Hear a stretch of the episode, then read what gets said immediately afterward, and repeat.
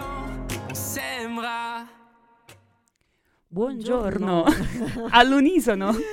Ben ritrovati a questa nuova puntata di Aperipot. Buona giornata a tutti, buon inizio di giornata a tutti. Una puntata come sempre con tanti contributi, tanti ospiti. Eh, preannunciamo tanta poesia oggi. Infatti, salutiamo il nostro tecnico di questa domenica. Ciao Mario. Buongiorno Mario, grazie per questa tua disponibilità e per la compagnia. Ricordiamo il numero per scriverci 350 1262 963 e prima di annunciare il nostro primo ospite ascoltiamo il prossimo brano.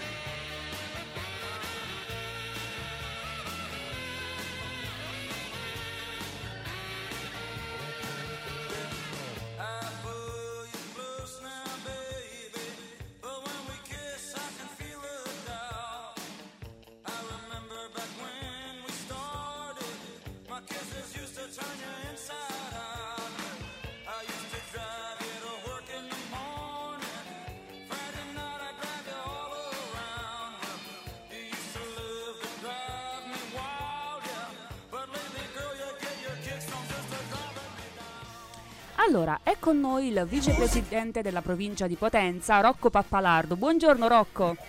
Sì, buongiorno, buongiorno a voi e agli amici di Radio Ruoti. Grazie, per mille. No, grazie a te per essere qui con noi. È davvero un piacere. Allora Rocco, noi ehm, abbiamo chiesto appunto di, la tua partecipazione a radio eh, Sì, perché buongiorno, buongiorno a voi, è un piacere essere vostri ospiti e vi ringrazio per questo invito. Allora eh, c'è il ritorno, c'è un ritorno di eco infatti. A lui Rocco. Eh, non so come dobbiamo fare. Buongiorno, a voi, è un piacere essere vostri ospiti Eh. vi ringrazio per questo invito. Allora, co- come vogliamo fare? Vogliamo mandare un brano e poi riprendiamo la diretta? Sì, allora, facciamo così, mandiamo un brano e riprendiamo la diretta poi.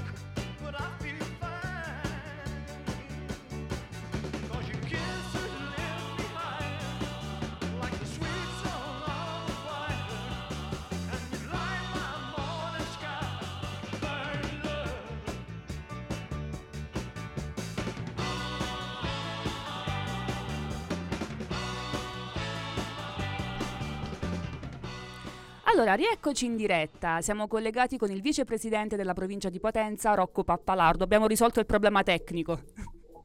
Sì, buongiorno, bentorno a voi, un, saluto, un, caro saluto agli amici di Radio Ruoti e grazie per l'invito. No, ma grazie a te per essere qui con noi perché abbiamo voluto invitarti per parlare della questione del dimensionamento scolastico. La provincia di Potenza si sta battendo in prima linea per eh, diciamo, contrastare quello che prevede la legge di bilancio, no? che vorrebbe innalzare il coefficiente degli studenti a 900.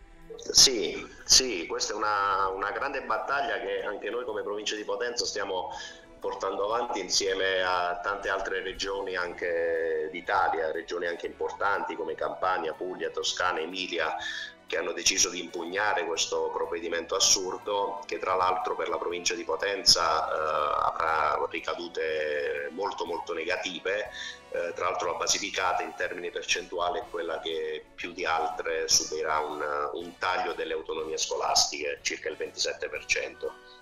E questo è anche un problema perché a parte che eh, insomma già c'è stato un accorpamento degli istituti, io faccio l'esempio di Ruoti che fa istituto comprensivo con Baraggione e Balvano e già ci sono delle difficoltà oggettive.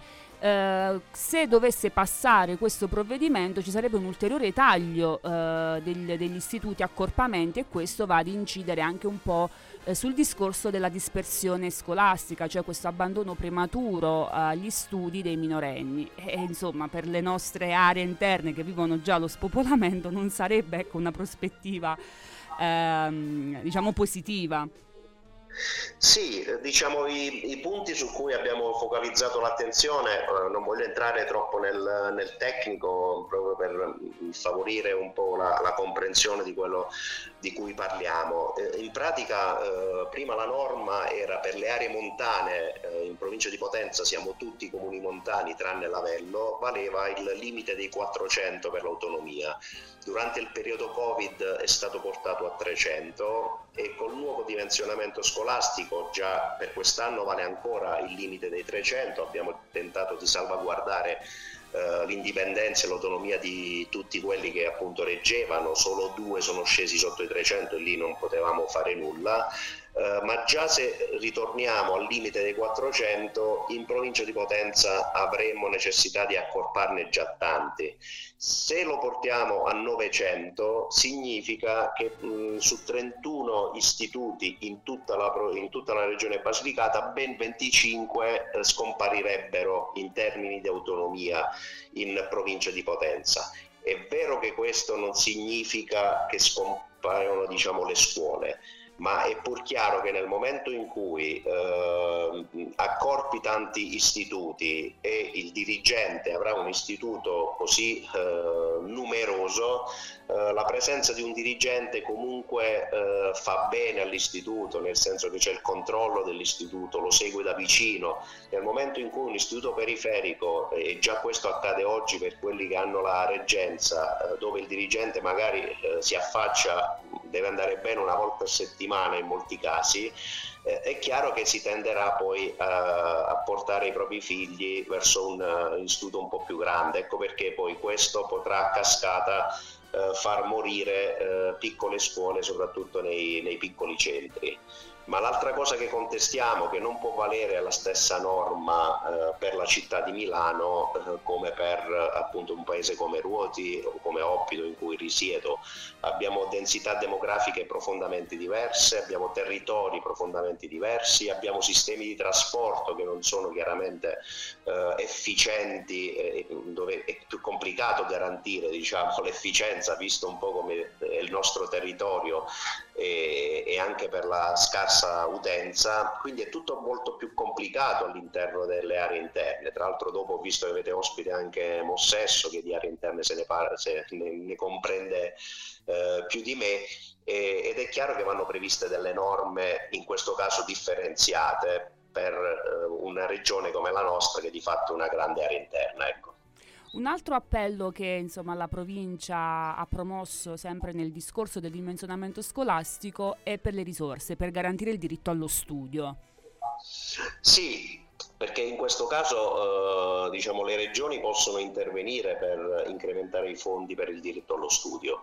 Eh, ed è chiaro che eh, proprio per favorire eh, diciamo, la, la, sopravvivenza anche nei piccoli centri eh, vanno garantiti anche maggiori, maggiori servizi perché, eh, ripeto, come dicevo prima, eh, il criterio di formazione di classi in piccoli centri non può essere eh, lo stesso per, per Milano.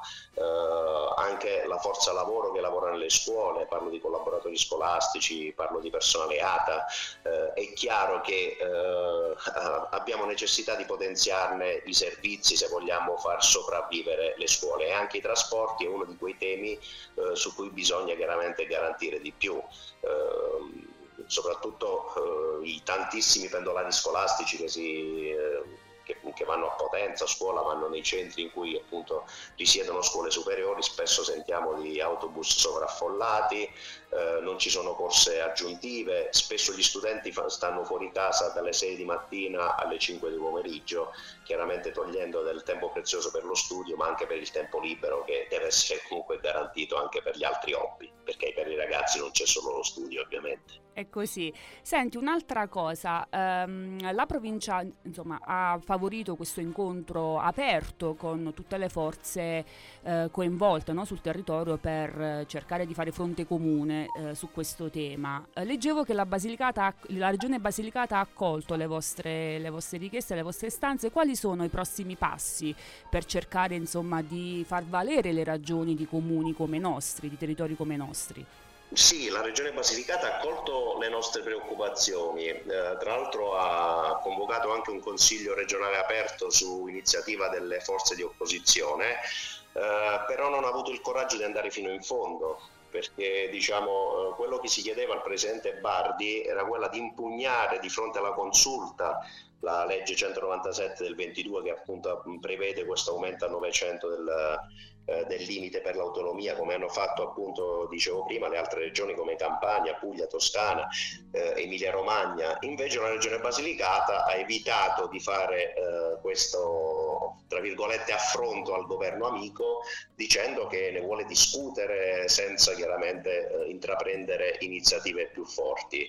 Eh, io ho dei seri dubbi che vadano fino in fondo, anche perché non ultimo è stato approvato in conferenza Stato-Regioni con voto favorevole anche del Presidente Bardi questa legge sull'autonomia differenziata, che io invece chiamo federalismo fiscale voluto da Garderoli, eh, sul quale, grazie al quale la Regione Basilicata rischia seriamente, perché il principio di quella norma eh, è che appunto le, le, regioni, quello che eh, si produce nelle regioni deve avere maggiori ricadute in quelle regioni stesse, quindi significa che per la Basilicata, come altre regioni del sud, già di per sé che non hanno, già povere perché non hanno un tessuto produttivo come quelle del nord, eh, tenderanno a rimanere sempre più poveri, i servizi tenderanno ad essere sempre più scadenti, quindi mh, di fronte a, ho visto un Bardi eh, che di fronte agli interessi eh, del popolo lucano che lui dovrebbe garantire è preferito eh, l'appartenenza politica, quindi dubito che anche su questo tema diciamo, faccia sentire la voce grossa. Mi auguro che lo faccia, ma ho dei seri dubbi. Facciamo una pausa musicale. Sì, grazie.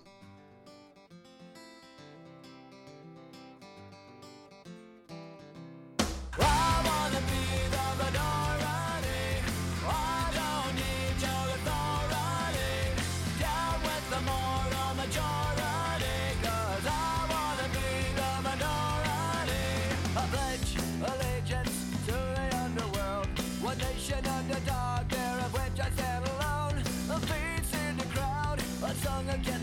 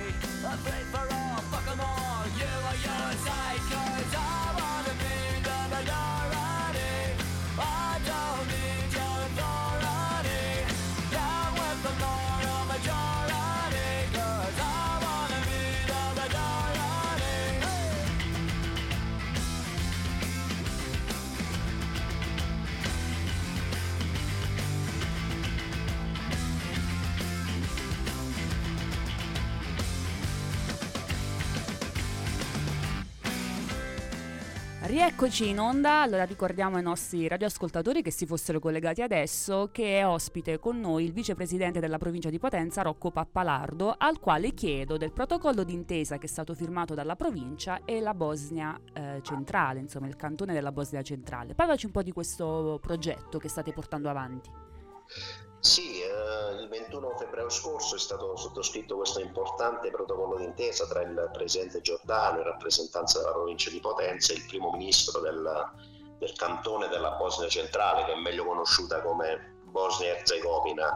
Eh, un lavoro che da anni sta portando avanti il nella struttura di pianificazione, l'ingegnere Attonico che eh, è il dirigente. Diciamo, la, I temi al centro di, di questa intesa eh, riguardano essenzialmente i piani di sviluppo sostenibili e resilienti e la diffusione di buone pratiche eh, riguardo alla riduzione del rischio di catastrofi urbane.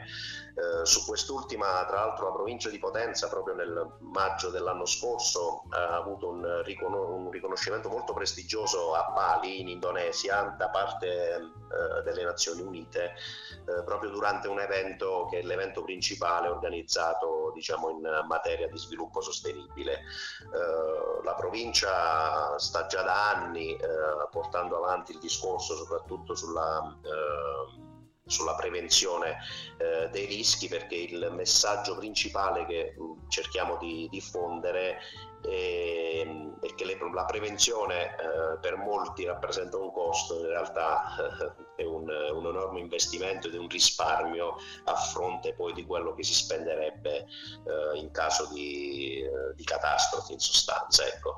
Ehm, tra l'altro sullo sviluppo resiliente e sostenibile lo stiamo portando avanti anche sulle scuole già da, da diverso tempo.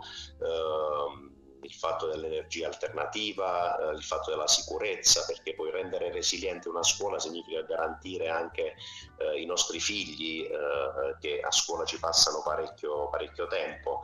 E ci inorgoglisce il fatto che la provincia di Potenza sia la prima provincia d'Italia eh, per numero di certificazioni eh, delle, delle proprie scuole.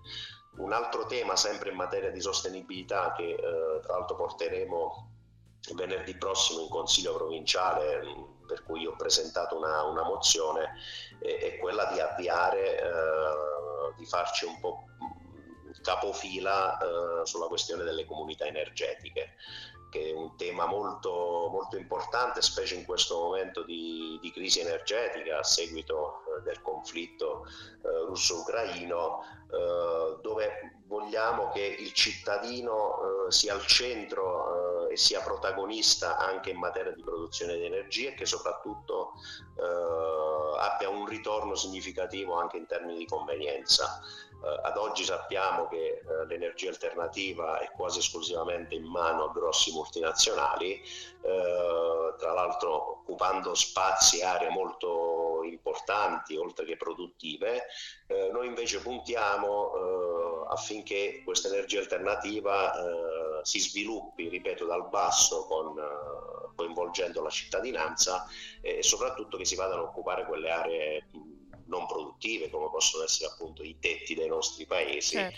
eh, che ce ne sono appunto in abbondanza. Sì, è fondamentale creare consapevolezza nel cittadino che questa è la strada da perseguire, la comunità energetica. È, è un compito a, a, volte più difficile creare consapevolezza che poi mettere, insomma, creare materialmente la, la comunità energetica, però eh, questo è anche il lavoro, insomma, che va fatto. Basta far capire al cittadino che ha un ritorno anche importante, esatto, sì. non solo in termini di consumi ma anche economici e su questo sono molto sensibili. Hai ragione. Allora Rocco, noi ti ringraziamo moltissimo per essere stato qui con noi e insomma restiamo a disposizione per qualsiasi informazione vogliate passare. Radio Ruoti è sempre qui. Grazie. Grazie. a voi per la preziosa informazione che fate. Grazie, grazie mille. Grazie, grazie, a te. buon lavoro. Ciao Rocco. Ciao. Spent hoping we never change, loving you. Never wait or hesitate to tell me what is on your mind. Really do enjoy your company. I think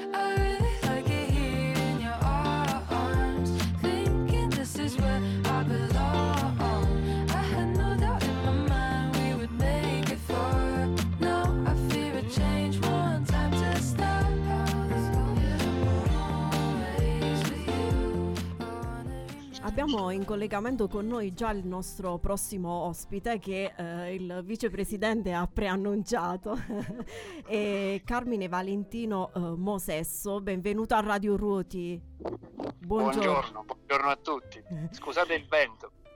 Eh, immagino che eh, sei fuori all'aria aperta. all'aria aperta, sì, in questa, in questa bruma di marzo. Allora, ehm, diciamo che eh, tu sei di Castel del Giudice, Alto Molise, un uh-huh. piccolo borgo un po' come, come il nostro. Siamo poche anime, sì, poche anime. eh, hai scritto eh, La terza geografia, una raccolta di, di versi. Uh, con questi versi io ti do quella che è stata la mia interpretazione. Uh, vuoi uh, introdurre il, il, lettore in una nuova dimensione, una dimensione diversa. E non so se condividi. Condivido. No, aspettavo, aspettavo che, finissi, che, tu finissi di parlare per, per, iniziare. Sono uno che ascolta molto. Sarà che il giorno mi mette a contatto per molte ore, per molti minuti con il silenzio. E quindi una volta, ecco, ci sono degli sfoghi umani, di rabbia, di gioia, di rancore, di, di allegria, però poi il silenzio è un, è un maestro che sta lì in piedi davanti a te e ti osserva. E quindi dopo un po' smetti con le tue emozioni e inizi ad ascoltarlo, inizi a essere l'alunno del silenzio e del tempo che ti scorre accanto. Ti dicevo, la terza geografia. Sì, incuriosisce, incuriosisce, molto uh, il titolo. Mm-hmm. La terza geografia è nata un po' così. È nata con un piglio di preghiera. Anche quella che ho letto pochi giorni fa a Geo Engeo era proprio una delle, delle preghiere che, che, preferivo e che ho scritto così davanti alla finestra de, de, della stalla del ricovero degli animali Visitate i paesi come fosse una preghiera, intonate canti silenziosi per quelle isole altissime di uomini e animali. Poi ho scoperto che questa preghiera poteva essere una preghiera non solo per me, ma anche per gli altri. E ti rispondo, rispondo alla tua domanda.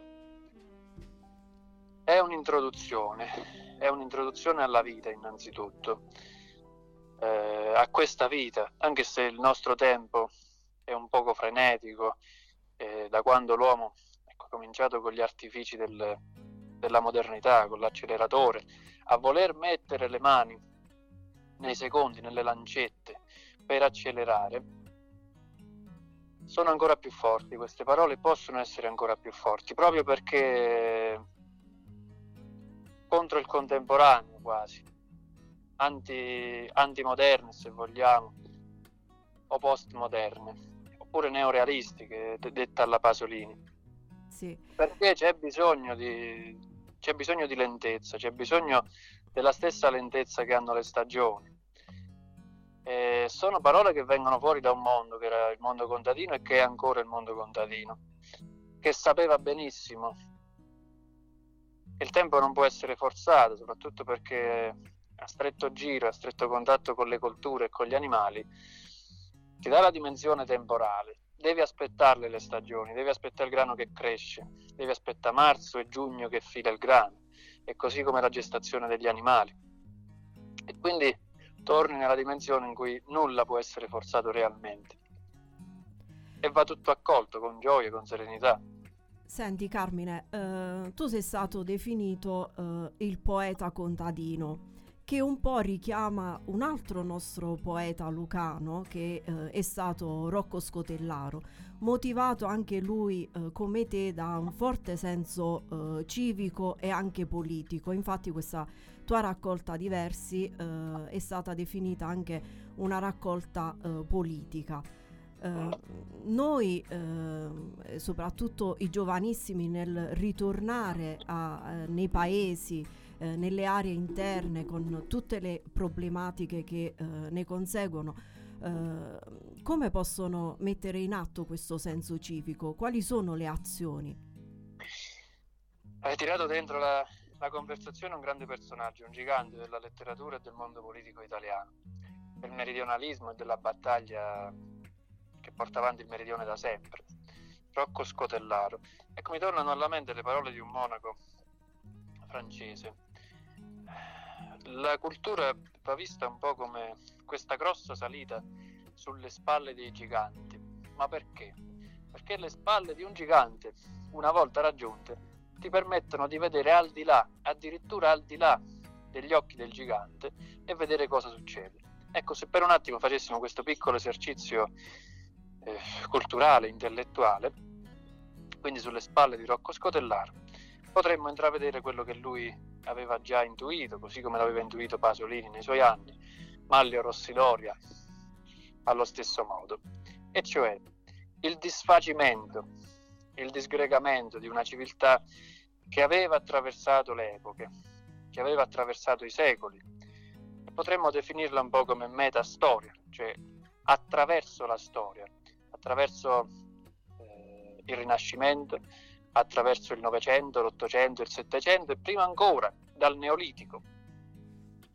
Ed ecco che la battaglia politica incrocia quello che per noi è necessario, e cioè la battaglia per un cibo sano, per una terra sana, per un'aria sana e per un'acqua delle stesse qualità. Quindi il pane, simbolo contadino, diventa una vicenda politica. Se, no, se tutti noi tornassimo a mangiare il nostro pane, ecco che il nostro pane significa prendersi cura di tutto ciò che c'è intorno. Certo. Non, eh, pane è una parola grandissima. Dentro il pane c'è, c'è, c'è qualcosa di clamoroso, c'è, c'è, una vicenda veramente che arriva dal passato. Eh, perché c'è il seme, perché il seme è stato, è stato tramandato, è un testimone di generazione che va da mano a mano. Se noi tornassimo questa è una provocazione ovviamente, eh, se noi tornassimo tutti a mangiare il nostro pane, ma significa mangiare la nostra terra, nutrirci della nostra terra, così in senso metaforico, in senso, eh, nel, nel, vero senso della parola, insomma. E quindi diventa un atto politico, tornare alla terra, ma tornarci con, con la stessa lungimiranza del passato e con la scienza che ci aiuta e che ci accompagna. Quindi con tutto quello che abbiamo realizzato in questi anni, non solo un ritorno eh, fisico, ma un ritorno mentale, un ritorno passionale, un ritorno emotivo alla terra. Un ritorno attivo, politico. sì. Mm. E quindi politico, perché la politica è quello che poi racchiude un po' le istanze. Allora, hai scelto mh, da ascoltare insieme uh, un mm. capolavoro uh, di De André che è Anime Salve, un lavoro realizzato con Ivano Fossati. Ce l'ascoltiamo e poi mh, ci racconti perché l'hai scelto. Mille anni al mondo, mille ancora. Che bell'inganno sei, anima mia. E che bello il mio tempo, che bella compagnia.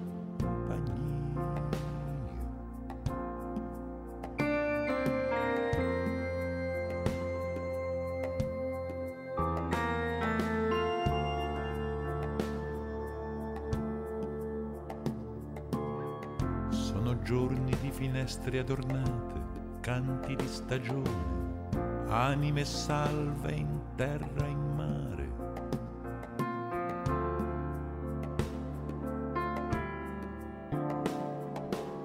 Sono state giornate furibonde, senza atti d'amore, senza calma di vento, solo passaggi e passaggi passaggi, passaggi di tempo. Di tempo.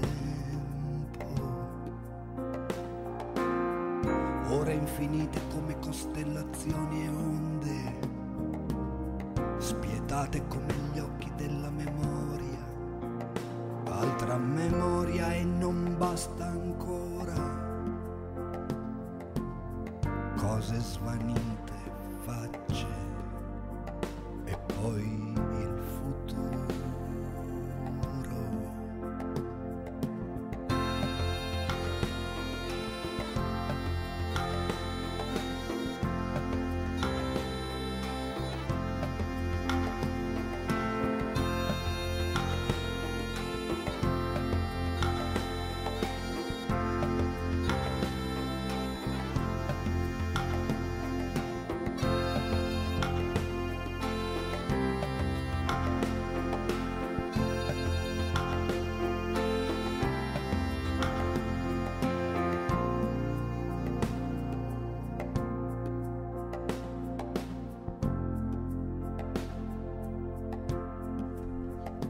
riprendiamo la nostra chiacchierata con Carmine Valentino Mosesso. Ehm, Carmine, abbiamo ricevuto dei messaggi eh, che ci stanno ascoltando e ti fanno tanti complimenti per il tuo lavoro.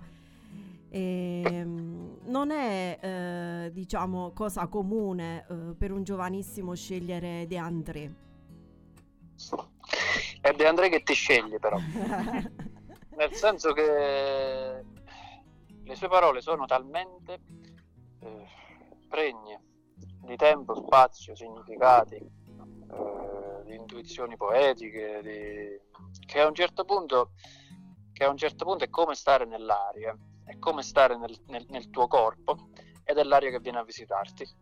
Eh, André è un po' così, eh, soprattutto quando cominci a, dall'adolescenza in poi, con le piccole utopie che fanno grande, bella, fantasiosa la nostra vita.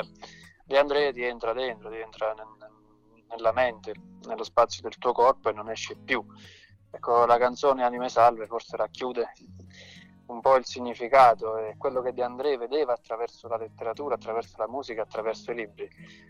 Eh, e immaginava questo futuro come un volo di anime contadine in, in volo per il mondo. No? Sì. Allora, Eh. eh, ascoltando una tua intervista, ehm, hai detto si parla tanto di sostenibilità e secondo te oggi la sostenibilità non può prescindere dai eh, piccoli paesi, è proprio insita nei piccoli borghi, è così? Ma assolutamente sì. Ho avuto, non so se il piacere o il dispiacere di, di- di- di- frequentare Roma nell'ultimo, per due o tre giorni nell'ultimo mese.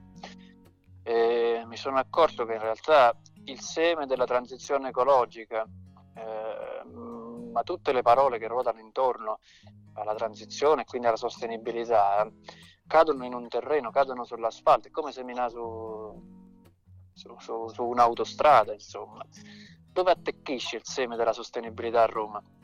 Come fai a rendere sostenibile un intero quartiere oppure rendere sostenibile uno spazio che non c'è?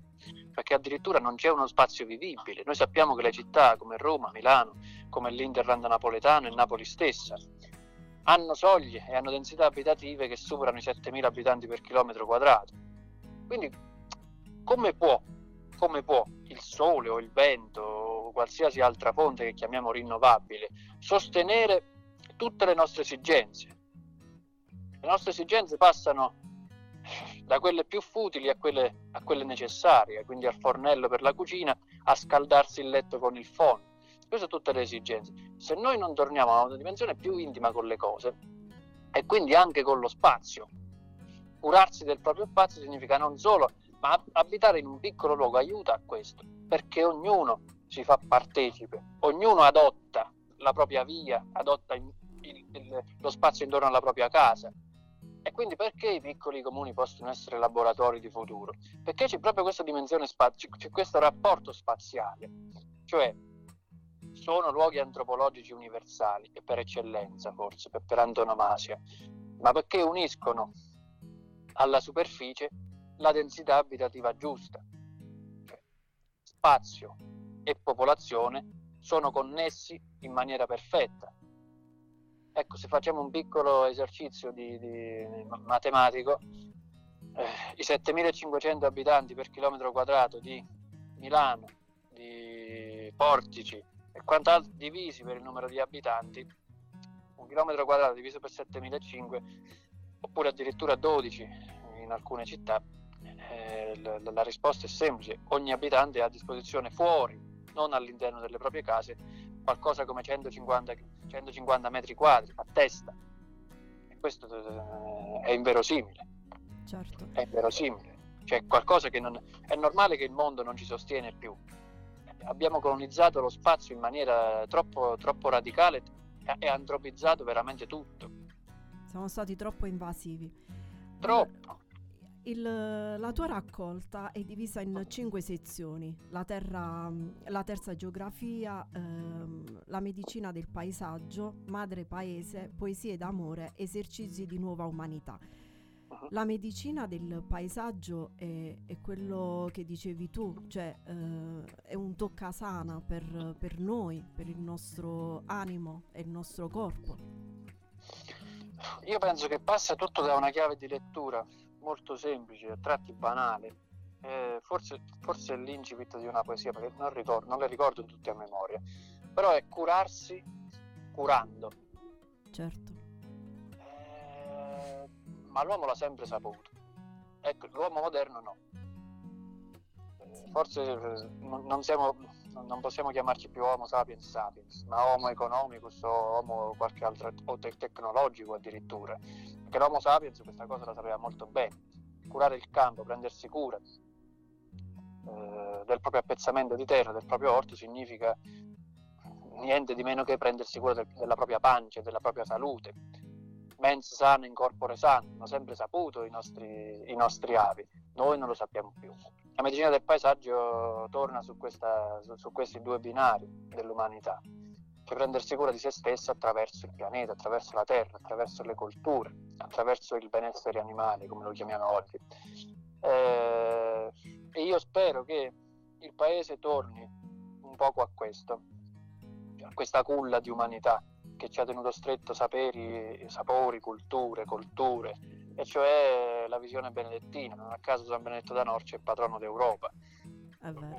Un monaco che è riuscito attraverso una regola riassunta in poche parole, cioè ora et labora, prega e lavora, riassunta in modo per semplicizzarlo. In realtà la regola è, un- è- è veramente un'antologia importante.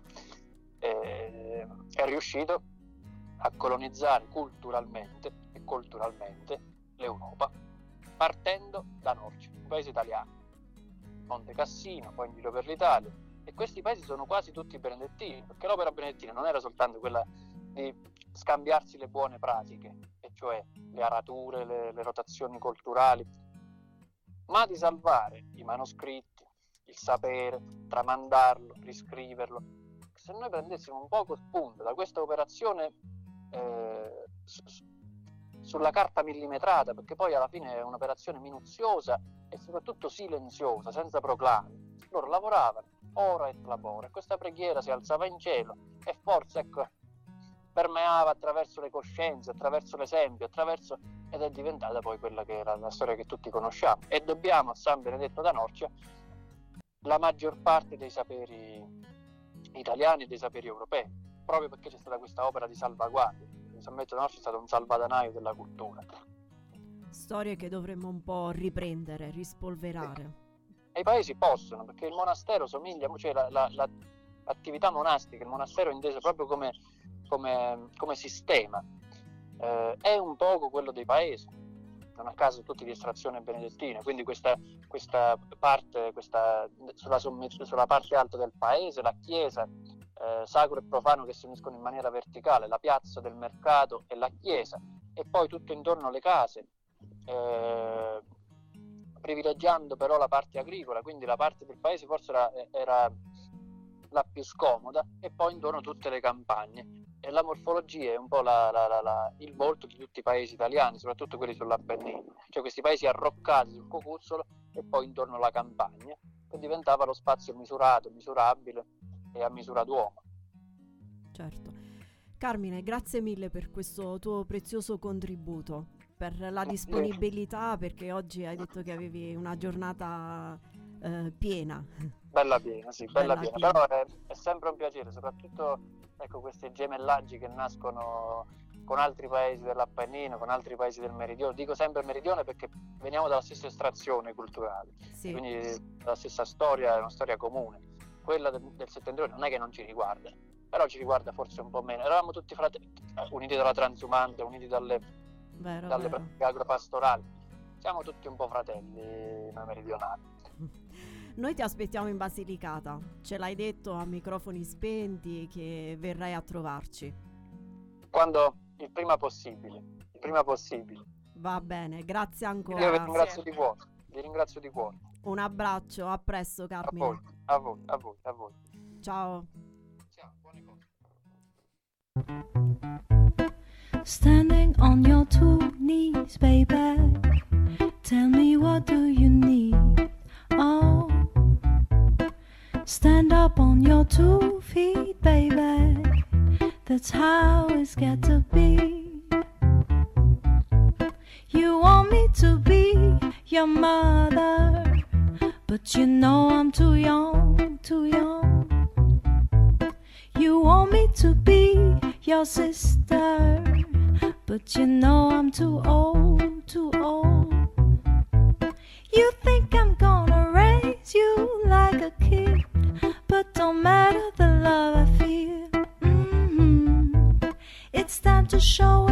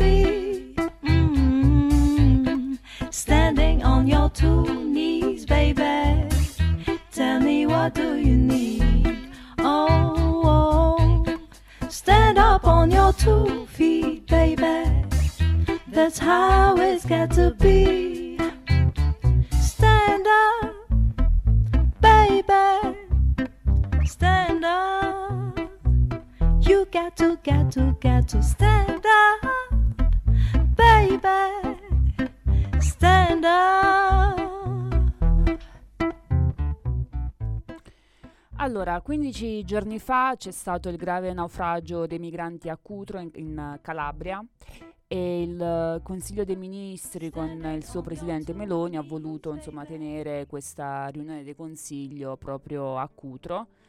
Ehm, anche se insomma ci sono state poi delle rimostranze da parte dei cittadini perché Non sono stati non sono stati accolti. accolti, anche perché non, ehm, diciamo, l'empatia non c'è stata e a questo punto ci si chiede se eh, i dubbi sollevati da intellettuali, non ultimo da Roberto Saviano, sulla possibilità reale di poterli salvare a questo punto è legittima. Ehm, ho trovato molto commovente eh, il fatto che i- gli abitanti abbiano piantato dei fiori eh, Ieri sulla, è stata sì, una, una bellissima giornata. Sì, sulla Eh, costa. Erano presenti tante associazioni umanitarie del- di tutta Italia e, e questa foto con eh, tanti fiori piantati è stato davvero un gesto Da brividi. Da brividi, sì. Ehm, Per l'occasione eh, Harry De Luca ha scritto questa, mm, lui l'ha definita eh, una preghiera laica, che è Mare Nostro, e la legge per noi la nostra amica eh, Valentina. Mare Nostro di Harry De Luca. Mare Nostro, che non sei nei cieli e abbracci i confini dell'isola e del mondo. Sia benedetto il tuo sale, sia benedetto il tuo fondale. Accogli le gremite imbarcazioni, senza una strada sopra le tue onde. I pescatori usciti nella notte, le loro reti tra le tue creature, che tornano al mattino con la pesca dei naufraghi salvati. Mare nostro, che non sei nei cieli, all'alba sei colore del frumento, al tramonto dell'uve di vendemmia. Ti abbiamo seminato di annegati più di qualunque età delle tempeste. Mare nostro, che non sei nei cieli, tu sei più giusto della terraferma, pure quando sollevi onde a muraglia, poi le abbassi a tappeto. Custodisci le vite, le visite cadute come foglie sul viale. Fai da autunno per loro, da carezza, abbraccio, bacio in fronte, madre, padre prima di partire. Molto bella. Sì, ehm, Eh, ho ascoltato una eh, testimonianza di un ragazzo che ha lasciato il proprio paese, ha fatto una parte del viaggio fino in Grecia in barca, eh, ma era talmente eh, spaventato e come ha detto lui eh, è stato davvero pericoloso che per arrivare in Italia non si è imbarcato di nuovo, ma ci ha impiegato un mese ed è venuto a piedi e con i passaggi. Questo Sì. per renderci conto del fatto che loro nemmeno eh, sanno eh, che tipo di imbarcazione. Sì, non sono consapevoli. non sono E poi consapevoli. la maggior parte delle volte a timone c'è proprio uno di loro, quindi gli, gli scafisti, perché insomma il presidente del consiglio Meloni ha detto che darà la caccia su tutto il globo terraqueo dei, mh, degli scafisti, ma il 99% delle volte eh, gli scafisti ci mettono uno dei di queste povere anime che cercano di attraversare il mare. È un tema che sicuramente solleverà altre, quest- insomma, altre diciamo, riflessioni. Faranno Ehm, tutto dopo i karaoke. Ah beh certo, Eh, quello è ovvio perché il da momento ludico è Vabbè. certo. Eh, ascoltiamoci il prossimo brano. È meglio. Every second, every day, I spend hope. somewhere up a New York way are so gay, twisting the night away. Here they have a lot of fun, putting trouble on the run. Man, you find the old and young, twisting the night away. They're twisting, twisting. Everybody's feeling great. They're twisting, twisting. They're twisting the night away. Clothes. How he got here, I don't know. But man, you ought to see him go. Twisting the night away. He's dancing with the chicken slacks. She's moving up and back. Oh man, there ain't nothing like twisting the night away. They're twisting, twisting. Everybody's feeling great.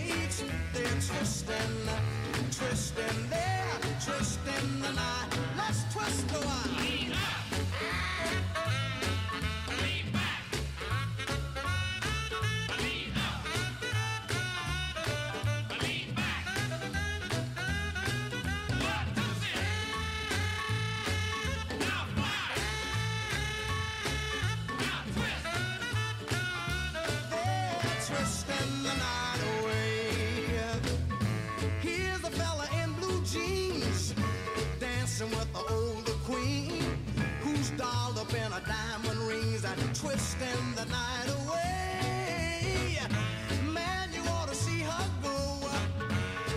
Twisting to the rock and roll. Here you find the young and old twisting the night away. They're twisting, twisting, man. Everybody's feeling great. They're twisting, twisting,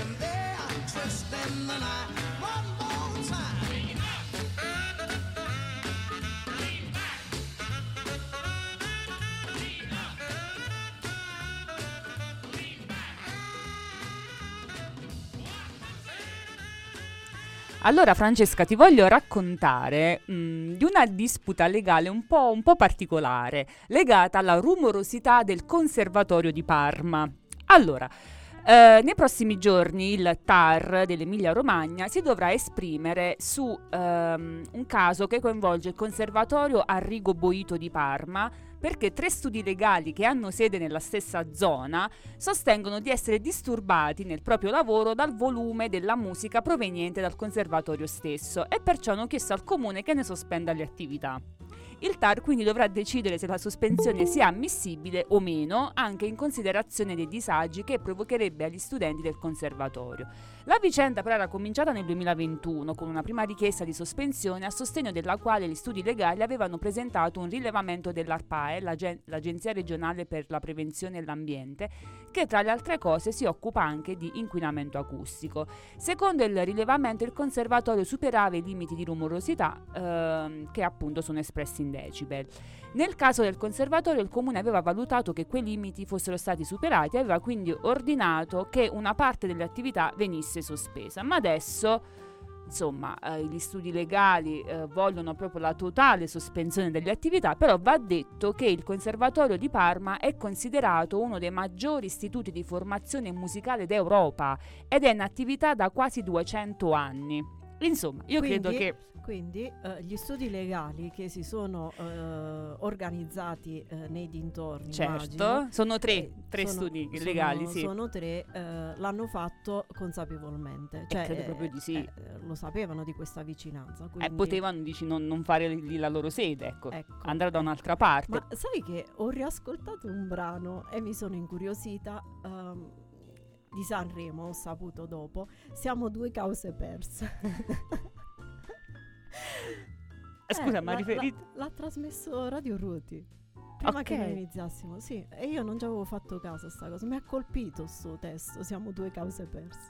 Ma, eh, è da interpretare. È inter- sì, ma aspetta, la domanda è perché lo, di- cioè, lo dice? È riferito a questa cosa? Dice certo. che secondo te, insomma, è una causa persa da parte dei legali, immagino. Eh, Sì. cioè, lo Però spero. aggiornami. Certo, eh, certo.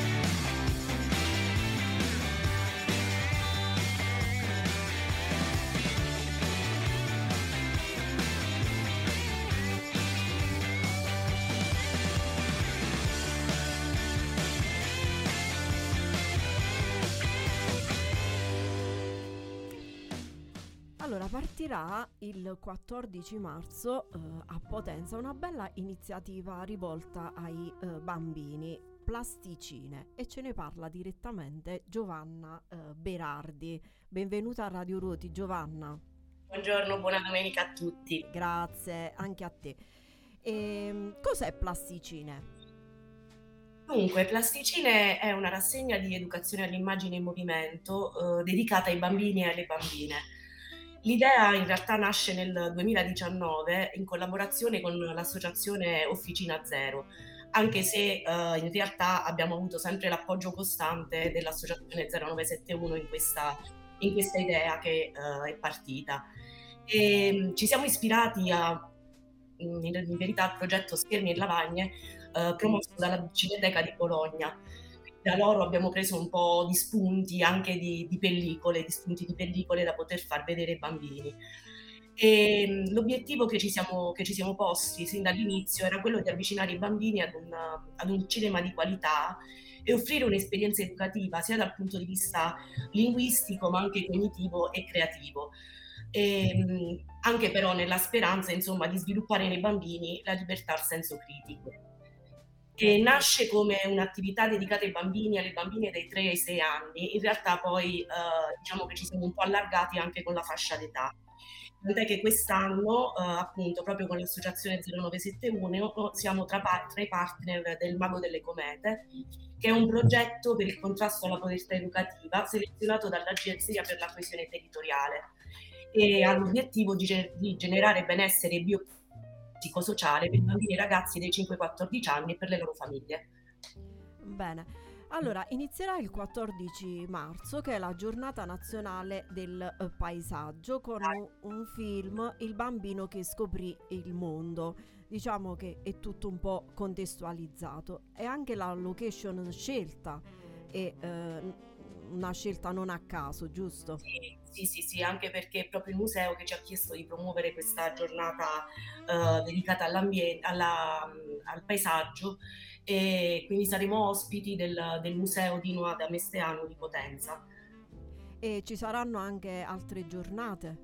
Eh, sì, diciamo che noi partiamo il martedì 14 con questa proiezione, ma continueremo fino all'11 di maggio a cadenza quindicinale, eh, dal 30 marzo, quindi poi ogni giovedì per ogni 15 giorni, con altre due proiezioni, quindi saranno due, eh, due proiezioni di film a cadenza quindicinale, quindi la proiezione, eh, ogni proiezione sarà... ehm, la faremo vedere per due volte di seguito, anche perché eh, la fascia d'età è 5-9 anni, ma i posti sono limitati. Quindi per ogni eh, proiezione ci sarà un numero limitato di 10 posti, di 10 bambini. Per cui, insomma, per dare la possibilità eh, a tutti eh, di poter partecipare, Eh, facciamo certo, sì. la proiezione per due volte, la stessa. Quindi partiremo con eh, Il bambino che scoprì il mondo, continueremo con Versi per versi e eh, finiremo con eh, l'ultimo film di Ocelot, Principi e Principessi, che è un film dedicato al tema delle ombre. Senti Giovanna, ma come possiamo ehm, seguire i vari appuntamenti? Tramite social noi eh, promuoveremo insomma, le proiezioni, le ras- la rassegna tramite eh, Facebook e tramite anche contatti diretti su WhatsApp, metteremo delle locandine eh, sulla pagina del Mago delle Comete e da lì ci sarà un numero dal quale poter, al quale poter telefonare per poter Per eh, prenotare. prenotare. Va bene, ti ringrazio e complimenti per questo bel lavoro. Ringraziamo anche Giuseppe dell'associazione 0971. Volevo aggiungere sì. che chiaramente la visione della, eh, della pellicola viene seguita da una, a seguire dalla, alla a conclusione della visione eh, c'è un laboratorio creativo sempre eh, dove appunto si eh, organizzano insieme ai bambini delle, delle, delle attività con materiali di riciclo e eh, si conclude quando è possibile con una merenda che a noi piace chiamare bimbiologica perché è una, una merenda biologica per i bambini. E ci sta. Complimenti. Ci sta, quindi eh, ci incontreremo sicuramente. Complimenti per questa iniziativa, Giovanna.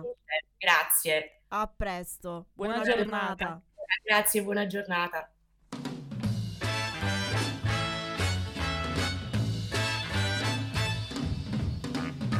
Let me tell you about a place somewhere up in New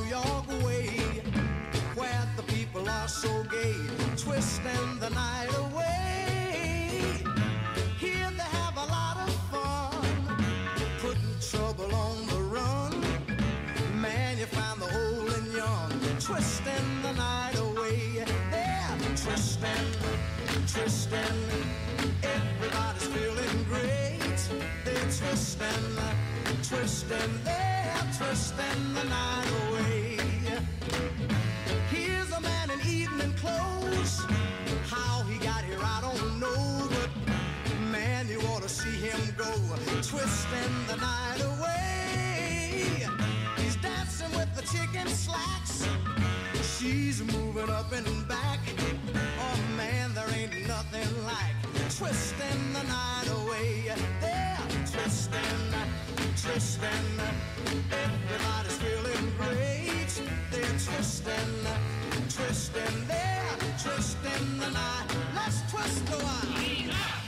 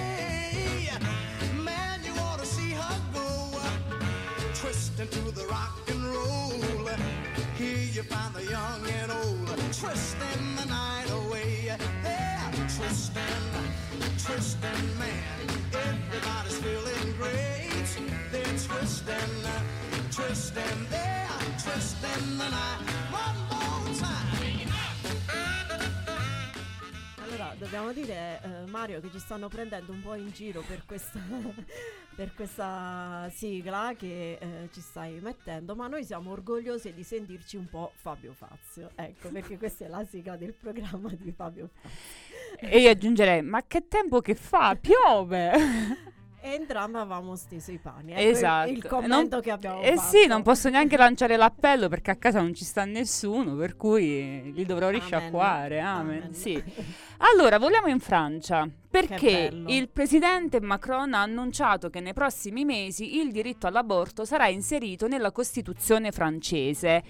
E questo annuncio ehm, in realtà eh, parte già da un'iniziativa eh, perché a febbraio l'Assemblea nazionale francese, la Camera bassa, aveva approvato l'inserimento del diritto all'aborto nella Costituzione con 337 voti a favore 32 contrari e 18 astenuti. La decisione arrivava in risposta all'onda di leggi anti-aborto adottate negli Stati Uniti dopo il ribaltamento da parte della Corte Suprema della sentenza Roe Wade e per premunirsi da una regressione, come dichiarato dalla deputata di La France Insoumise Mathilde Panot. Il testo ha integrato parte dei 300 emendamenti avanzati da destra ed estrema destra nella speranza di riuscire a superare anche il successivo voto al Senato. Ecco, io voglio sottolineare questo passaggio, questo grande lavoro di ehm, negoziazione tra le varie parti politiche per cui si può fare. Eh, quindi riprendiamo lo slogan della consigliera di parità provinciale, si può fare. Si può fare. E questo pu- appunto per garantire una certa libertà alla donna, perché di questo stiamo parlando. Stiamo parlando della libertà di una donna di decidere che cosa fare del proprio corpo, anche in un tema della maternità, che è un tema diciamo trasversale perché abbraccia diverse sfere, però eh, dare questa, mh, riconoscere ecco, questa libertà come un diritto, quindi come uno dei principi che ruotano intorno all'essere umano, non significa che automaticamente tutti lo faranno, ma è concedere, diciamo, riconoscere più che altro, riconoscere che questo sia un diritto, no? poter eh, interrompere insomma per diversi- diverse motivazioni è sicuramente una grande, una grande, una grande svolta perché poi sarebbe la- il primo paese al mondo a muoversi in questo senso eh, e mm, non l'avrei mai detto perché la Francia, come appunto in questo momento, eh, è governata, diciamo, da una sensibilità politica più conservatrice, lo possiamo anche dire. Vedi? Vedi? Vedi, mai essere prevenuti. Eh certo.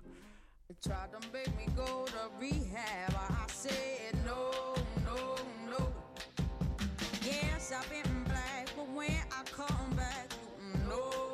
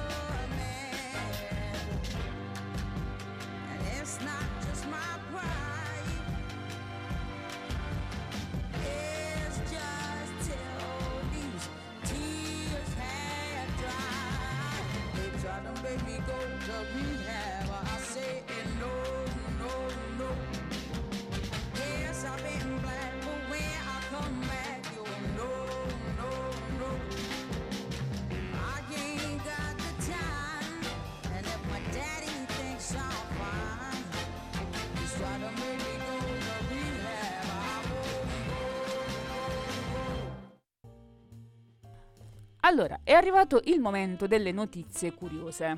Ne ho due. Allora, la prima è, è dobbiamo volare in Colombia. Perché quando eh, nel 1991 il narcotrafficante Pablo Escobar si consegnò alle autorità, le autorità ovviamente sequestrarono la sua abitazione e nella sua abitazione trovarono quattro ippopotami che decisero di lasciare in libertà. Ora questi ippopotami, ippopotami si sono riprodotti fino a diventarne più di 130 che stanno alterando l'ecosistema locale, per cui le autorità hanno annunciato di voler trasferire in India e in Messico questi ippopotami. E beh, stanno alterando Ma, eh, l'ecosistema. eh, ma dico, ma era un animale domestico. Eh, eh, vabbè, ma era parecchio strano. Cioè, Pablo stiamo parlando di Pablo Escobar, quindi non, non- cioè, non di uno. Uno un po' particolare, ecco. non mi mettere in difficoltà. No, no, no, assolutamente. No, era così, ma era soltanto. E non lo so, che, perché, non so, forse dico. suo animale. Sai quando tu dici qual è il tuo animale preferito? Io dico il cammello. E, e magari un giorno me lo compro e me lo metto dentro casa. Lui, evidentemente, aveva una passione per gli ippopotami. Bene, ci fa piacere saperlo. E certo. Poi il Toblerone, eh, insomma, sappiamo di cosa stiamo parlando, di questa Buonissimo. cioccolata, non potrà più avere il cervino nel suo logo. Perché eh, si è spostata la produzione del- di questa cioccolata, eh, si è spostata in Slovacchia e quindi il marchio, il proprietario del marchio ha detto no, il Monte Cervino non può più starci e dovete trovarne qualcos'altro. Quindi adesso non sarà più. Non ci sarà più- montagne, ma Eh, non lo so. rotondo. Allora, sicuramente non ci sarà il profilo del Monte Cervino nella, nella confez- sulla confezione e non so se andranno a cambiare anche la forma della cioccolata, eh, non lo so.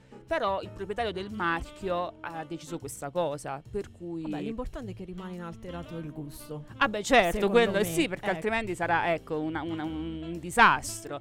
E invece ehm, un'altra notizia un po' strana rigua- riguarda il Giappone, perché sono state arrestate tre persone per comportamenti poco igienici nei ristoranti di sushi. Cioè sta spopolando questa, diciamo, moda che si chiama sushi terrorismo, è un fenomeno social dove i giovani si filmano mentre leccano eh, tazze, piatti, cibo in questi locali di sushi, perché come sapete i locali di sushi hanno la caratteristica di avere un, un pass, un nastro pa- trasportatore di tutti i piatti che, che- che- che, insomma, che fanno e loro quindi vanno un po' a toccare questi cibi, si sono filmati questi giovincelli e le autorità li hanno beccati e li hanno arrestati. Mi sembra una cosa giusta. Direi di sì. sì.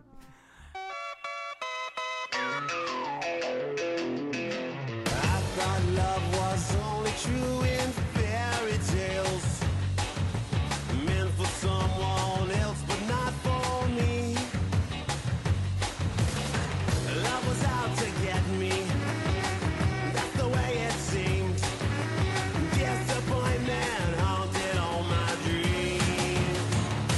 I saw her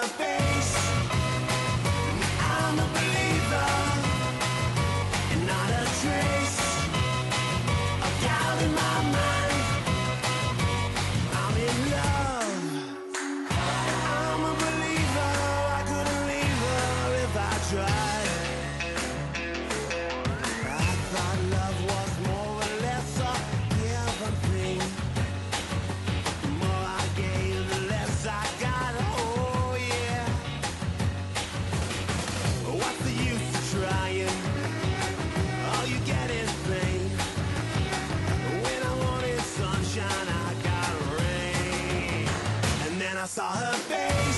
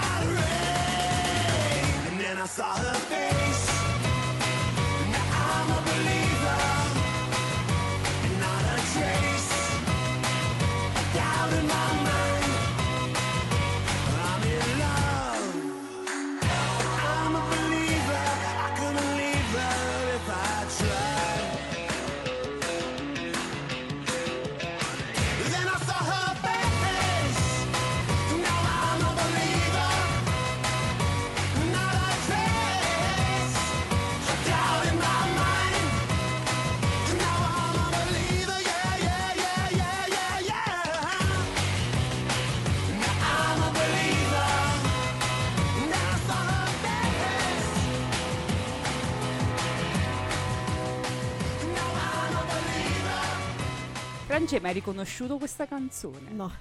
questa era di Caterina Caselli. Sono bugiarda. Bella questa versione, eh? Allora, mm, alle notizie curiose affianchiamo certo. qualche appuntamento. Sì, possiamo eh, il 15 marzo andare a Tolve, a Casa Rosa. Ne parlavamo con Michela domenica scorsa di questa rassegna tutta al femminile che eh, si intitola appunto Femminile Plurale. Eh, il primo film, Il terribile inganno. Mm, il racconto in prima persona di Maria, cinquantenne, moglie, madre e lavoratrice che attraverso l'incontro con il movimento Non una di meno di Milano fa un bilancio sull'essere donna oggi. Quindi l'appuntamento a Casa Rosa a Tolve e ingresso libero, proiezione ore 21. Non una di noi, abbiamo avuto anche ospite Certo. del movimento. Sì, sì, sì. Quindi questo appuntamento. Ehm, allora, abbiamo qualche altra, qualche altra occasione da ricordare? Qualche altro appuntamento? No, abbiamo pensato ai bambini, agli Sì. adulti. Domenica prossima penseremo un po' al cibo.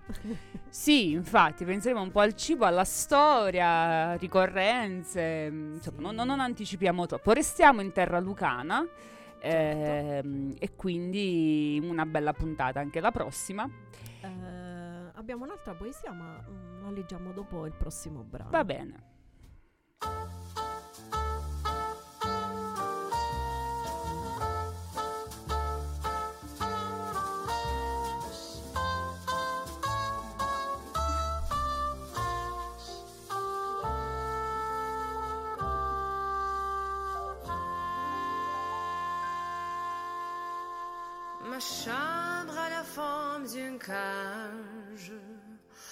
Soleil passe son bras par la fenêtre. Le chat serre à ma porte comme le petit soldat qui veut me prendre. Je ne veux pas travailler, je ne veux pas déjeuner, je veux seulement oublier et puis je fume.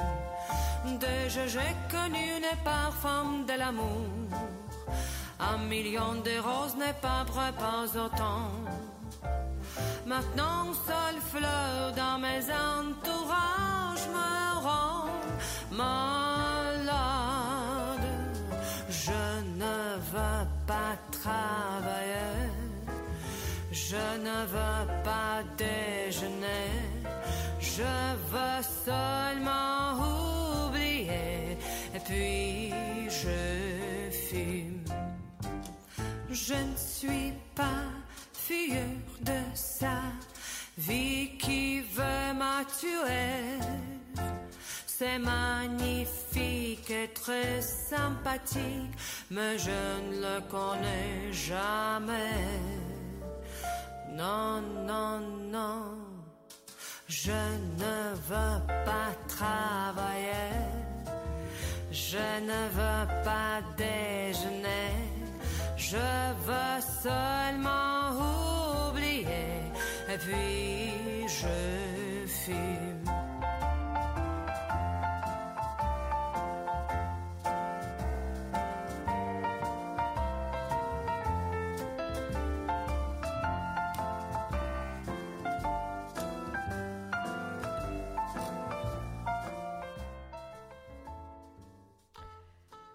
Allora, eh, la professoressa Enza Berardone eh, ci ha inviato eh, questa poesia, questi suoi versi eh, che ha scritto proprio ehm, a seguito di questa tragedia ehm, in Calabria, che si intitola eh, Spiccioli di vite. Non conosciamo attimi perfetti, soltanto sbavature di destini, mal confezionati, difettati, sempre in fuga, da un filo spinato ad un cielo senza luce. Portiamo il vento della nostra terra nei capelli, il sapore dell'antico pane tra i denti, che non smettono di battere accanto ai cadaveri senza nome e il nero legno che non salva. I fuochi sono spenti e nessuno più danza nel dolce perimetro della nostra infanzia. Non ci sono mare, mandorle, fiori, fruscio delle foglie nell'indistinto mare, non è bastato braccare la sorte, seminare speranze, intrecciare cuori e mani, trattenere le lacrime, accumulare sogni e solitudini. Tutto si è compiuto nel rumore ovattato dell'indifferenza, negli ultimi singulti della vita, che annega, nella ferocia dei ladri di anime e futuro, nei rivoli rossi che non lasciano orme, nei corpi avvinchiati nell'acqua che corre troppo veloce. Poi tutto si ferma e tace, e noi saremo soltanto residui di ipocrite preghiere, testimoni, testimoni indecenti di questa folle e vuota umanità.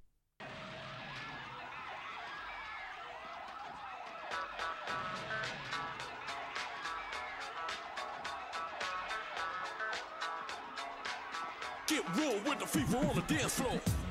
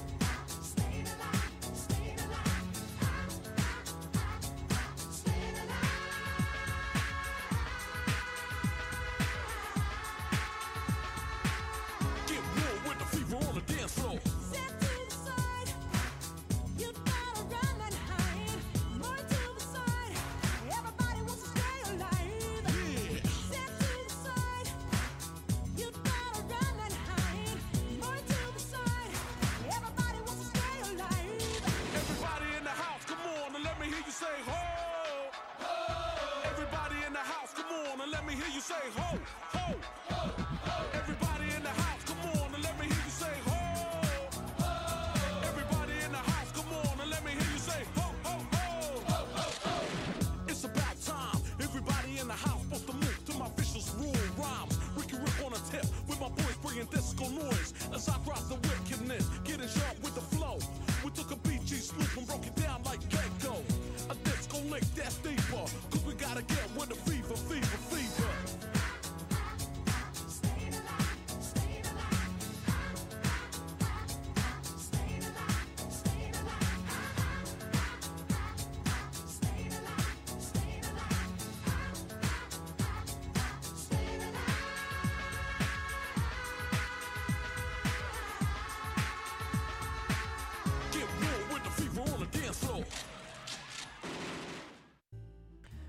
Allora Francesca, siamo arrivati alla fine di questa puntata. Ricordiamo che è aperta la campagna di tesseramento per Radio Ruoti, quindi tutti gli estremi potete trovarli sul nostro sito, trovate anche il Liban se voleste insomma tesserarvi in questa maniera online digitale, oppure potete venire Certo, anche certo. proprio in radio. Sostenerci, condividere il nostro progetto, le nostre, eh, i nostri programmi. E... Venire proprio anche a fare un programma tutto vostro, perché no?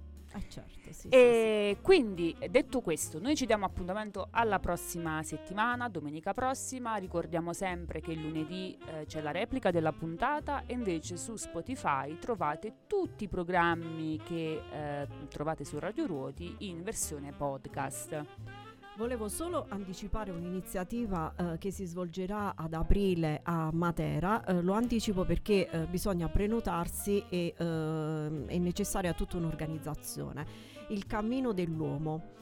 un, un evento eh, in occasione di, di Pasqua eh, che si terrà dall'1 al 10 aprile nei sassi di eh, Matera quindi sul sito del comune eh, troverete tutte le eh, info per eh, prenotare Allora, grazie Francesca, grazie, a Mario. te, eh, grazie Mario. Grazie soprattutto per la sigla, ci ha gasati. Sì, molto, molto. Adesso siamo talmente gasate che quasi quasi pensiamo di no, contattare direttamente. magari sì, Magari dai. ci dice di sì. Non non dobbiamo essere prevenuti. Assolutamente. Ecco. Appuntamento a domenica prossima, grazie. Ciao. Buona giornata a tutti.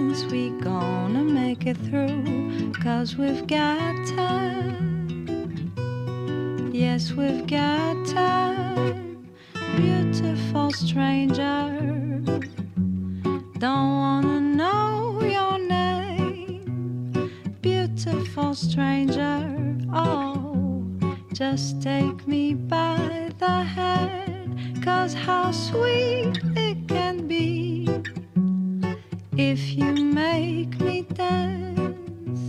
How long will it last?